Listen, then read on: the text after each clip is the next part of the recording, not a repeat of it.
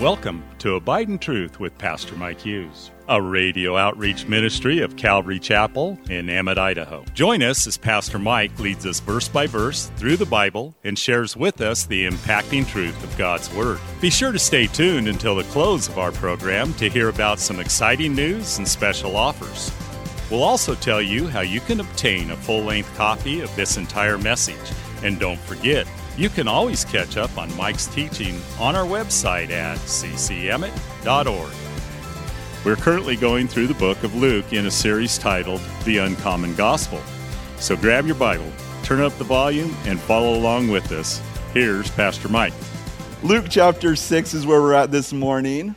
Have you ever broken the rules? I would submit to you there's a difference. There's a difference between a stranger and a friend. And there's a difference between a stranger and a son. A huge difference, isn't there? You know, if I were to come into my room and there was, or into my living room, and there was a child sitting on my couch eating food on my couch, I would probably just call the cops. Because my kids would never eat food on my couch. They know that's not that's against the rules. So this is some other kid. I don't even know how he got in my house. Why is he in my house? I'm not going to interrogate him or anything. I'll probably go, hey, where are you from, buddy? What's going on? You need something? Let's go to the table. You know, don't eat on my couch, you know? And, and then I'd call the cops and figure out where this kid belongs because he doesn't belong in my house, right? It's unlawful for him to eat on my couch. It's unlawful for him to be in my house. However, if it's one of my children, then it's going to be different, right? Because children have different privileges than strangers. And for us, if we have a foster child in our house, of course, with my children, I'm going to kiss them and put them to bed, right? And foster kids, I'll kiss them and put them to bed. But if my kid eats on the couch, I'm going to give him a spank. And if my foster kid eats on the couch, I'm going to train him to say, hey, we don't eat on the couch. I'm not going to spank somebody else's kid. And so there's different rules for different people. And I, I would look at David's life and I would see the way that David lived. And I would say that his relationship with God was somewhere along the lines of an Abrahamic relationship a friend of God. He was also maybe more of a New Testament believer in the way that he saw God and believed in the Lord.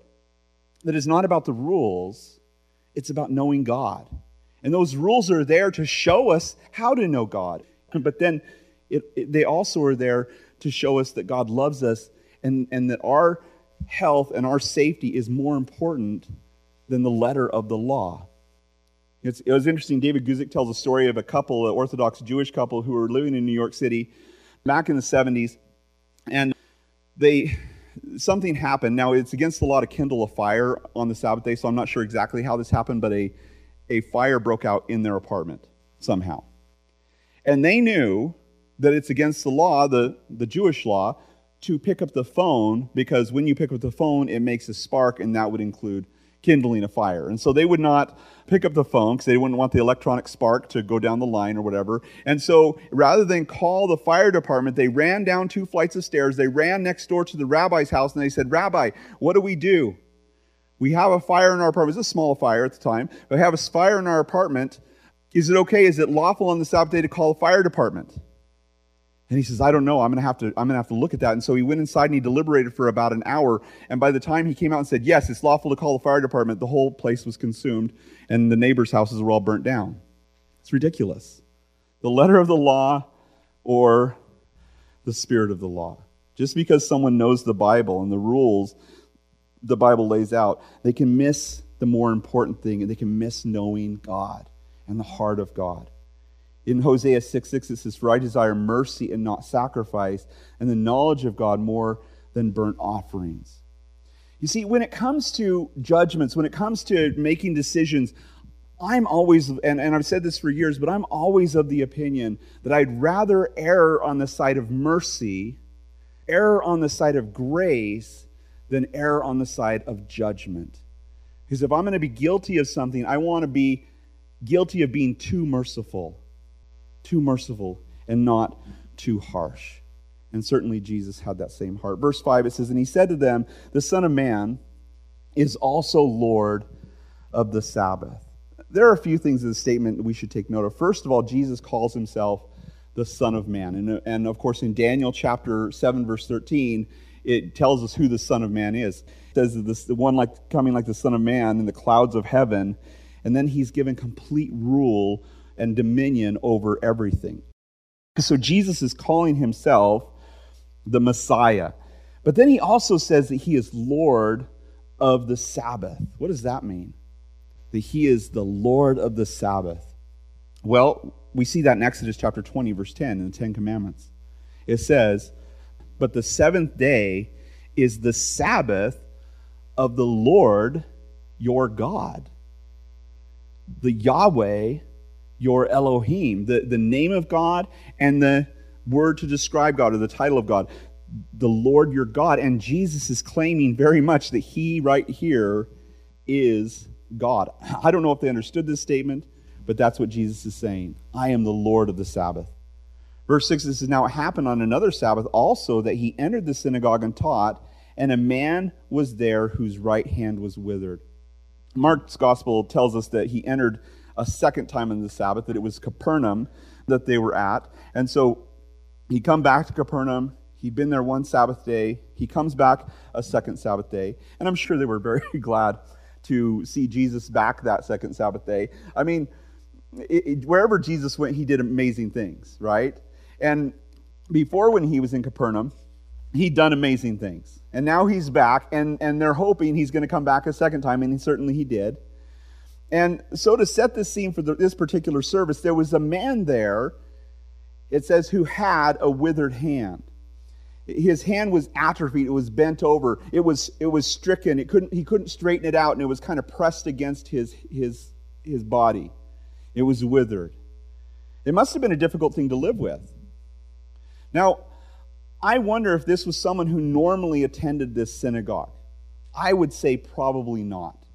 And, and the reason is, is because a person with a withered hand, if you read the law, anybody with a crooked nose, anybody with a one leg shorter than the other, anyone with a, a, a withered hand or, or withered part of their body or a deformity of any kind was not allowed to enter into the temple.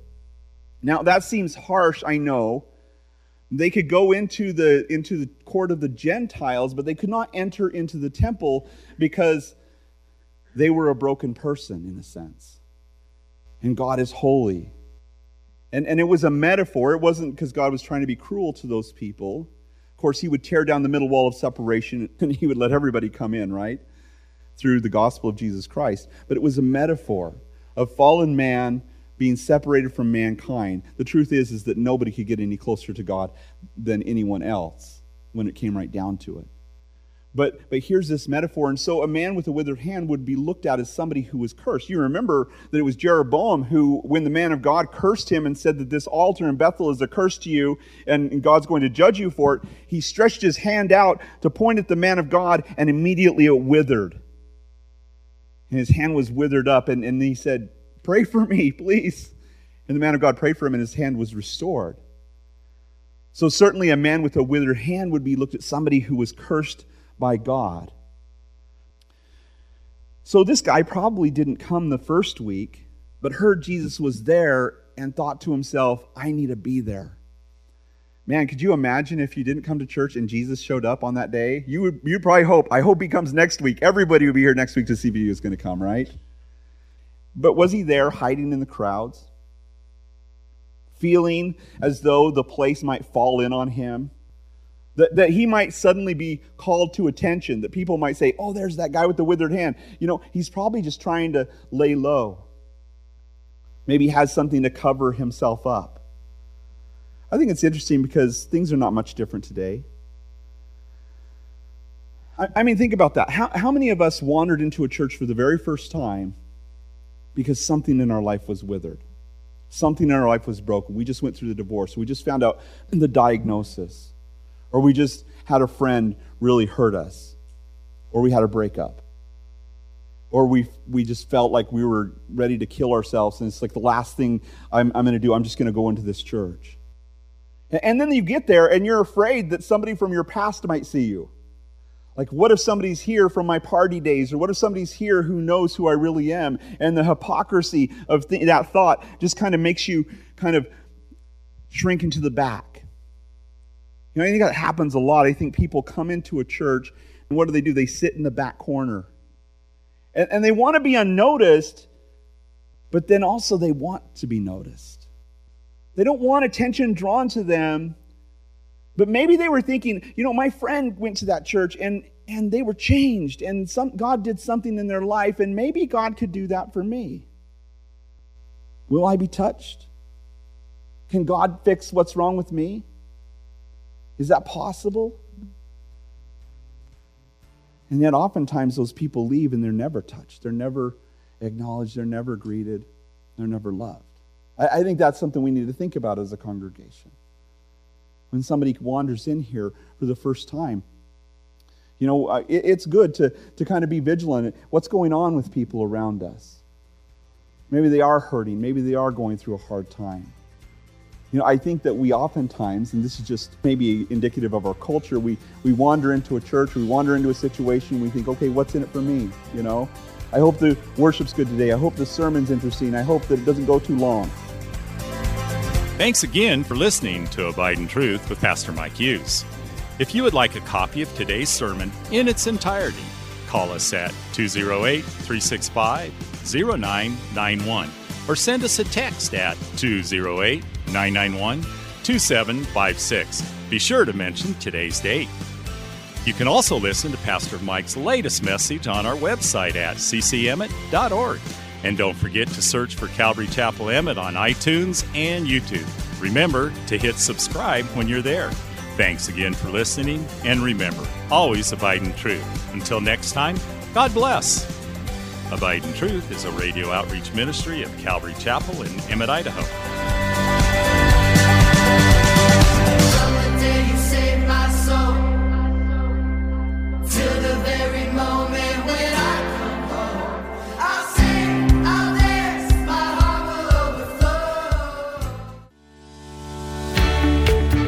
Calvary Chapel of Emmett would like to invite you to watch our services live on Facebook. You can watch us every Sunday morning at 8:30 or 10:30. Just go to our page, Calvary Chapel of Emmett, and scroll down for the live service. It is an interactive experience.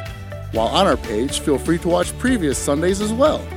So join Calvary Chapel Emmett Sunday morning at 8:30 or 10:30 on Facebook. We look forward to seeing you.